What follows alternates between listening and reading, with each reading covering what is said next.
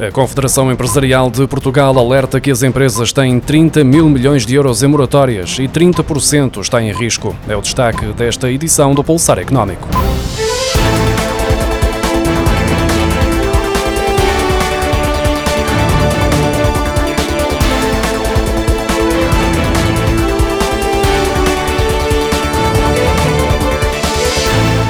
Moratórias concedidas a empresas estão muito perto de atingir os 30 mil milhões de euros e entre 25% a 30% desse valor pode estar em cumprimento, de acordo com António Saraiva, o presidente da CIP, a Confederação Empresarial de Portugal, numa entrevista ao Jornal de Negócios.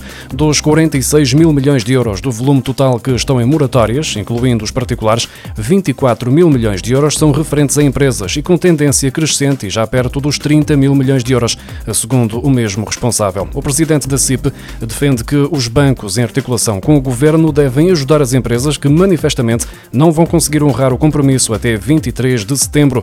Desde março do ano passado, que muitas empresas não estão a pagar os créditos à banca, uma das medidas para minimizar o impacto da pandemia no volume de faturação.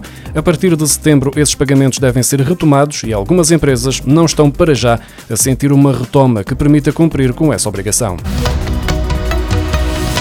Estudo Work Monitor 2021 da Randstad, divulgado esta segunda-feira, revela que 77% dos portugueses em teletrabalho querem regressar ao local de trabalho.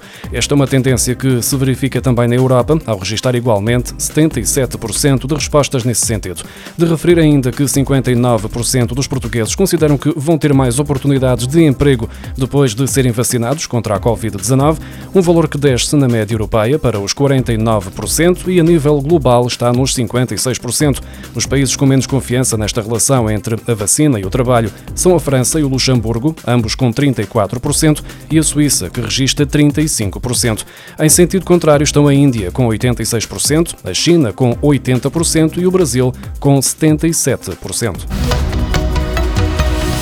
As exportações nacionais do setor da metalurgia e da metalomecânica devem crescer 10% em média este ano para cerca de 19 mil milhões de euros, embora não recuperem totalmente a queda de 2020, de acordo com as previsões da Associação dos Industriais Metalúrgicos, Metalomecânicos e Afins de Portugal. Num inquérito recentemente realizado ao setor, 64% das empresas esperam este ano ter um crescimento de 64% no volume de negócios, enquanto 50% prevêem crescer nas exportações. A comprometer o desempenho das exportações em 2020 esteve a queda verificada nas vendas para os principais mercados da União Europeia, com Espanha a cair 6,1%. França, que comprou menos 9,7%, Alemanha com menos 19,2% e Itália com menos 23,7%. A grande maioria das operações bancárias já é realizada através da internet e os bancos têm em curso planos de redução de custos, o que tem levado ao encerramento de agências em todo o país, deixando muitos conselhos perto de não ter um balcão onde os habitantes possam dirigir-se. O número de conselhos com apenas duas agências bancárias abertas duplicou na última década, ao passar de 9 para 25. De acordo com a Associação Portuguesa de Bancos, agora existem 41 conselhos com apenas três agências a funcionar. Registra-se ainda que dois conselhos têm apenas um balcão. Por exemplo, a Caixa Geral de Depósitos só não está presente no Conselho, já o Milênio BCP, que é considerado o maior banco privado português, não tem balcões em 102 conselhos.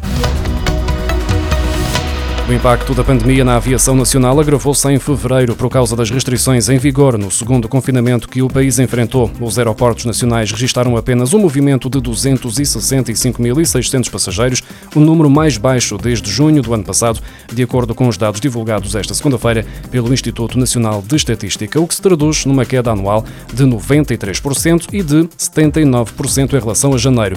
No próximo mês, as variações já podem ser diferentes, não só porque em março arrancou o desconfinamento, mas principalmente porque a base de comparação anual será menor, dado que a pandemia chegou a Portugal em março de 2020. A Autoridade de Segurança Alimentar e Económica já detectou 1.731 infrações à lei dos saldos, com retalho de moda a representar o maior incumprimento. No ano passado, este tipo de infrações deu origem a coimas de 256.200 euros. Já este ano, 10 operadores económicos não cumpriram a proibição de publicidade às promoções durante o estado de emergência. Desde outubro de 2019 que os retalhistas têm novas regras para comunicar os saldos e promoções. Os saldos deixaram de ter data marcada desde 2015, bastando ao comerciante comunicar para a ASAI na intenção de proceder a escoamento de produto com o mínimo de 5 dias úteis de antecedência. Passaram ainda a poder realizar-se saldos em qualquer altura do ano, mas não podem ocorrer em mais do que 124 dias num ano. O cálculo de redução de preço do saldo passou igualmente a ter novas regras. A redução deve ser feita com base no valor do preço a que o produto foi vendido nos 90 dias anteriores à venda em saldo e não 30, como até aí, visando com isso limitar os chamados falsos saldos, em que algumas lojas aumentavam os preços na véspera para depois aplicar um suposto desconto.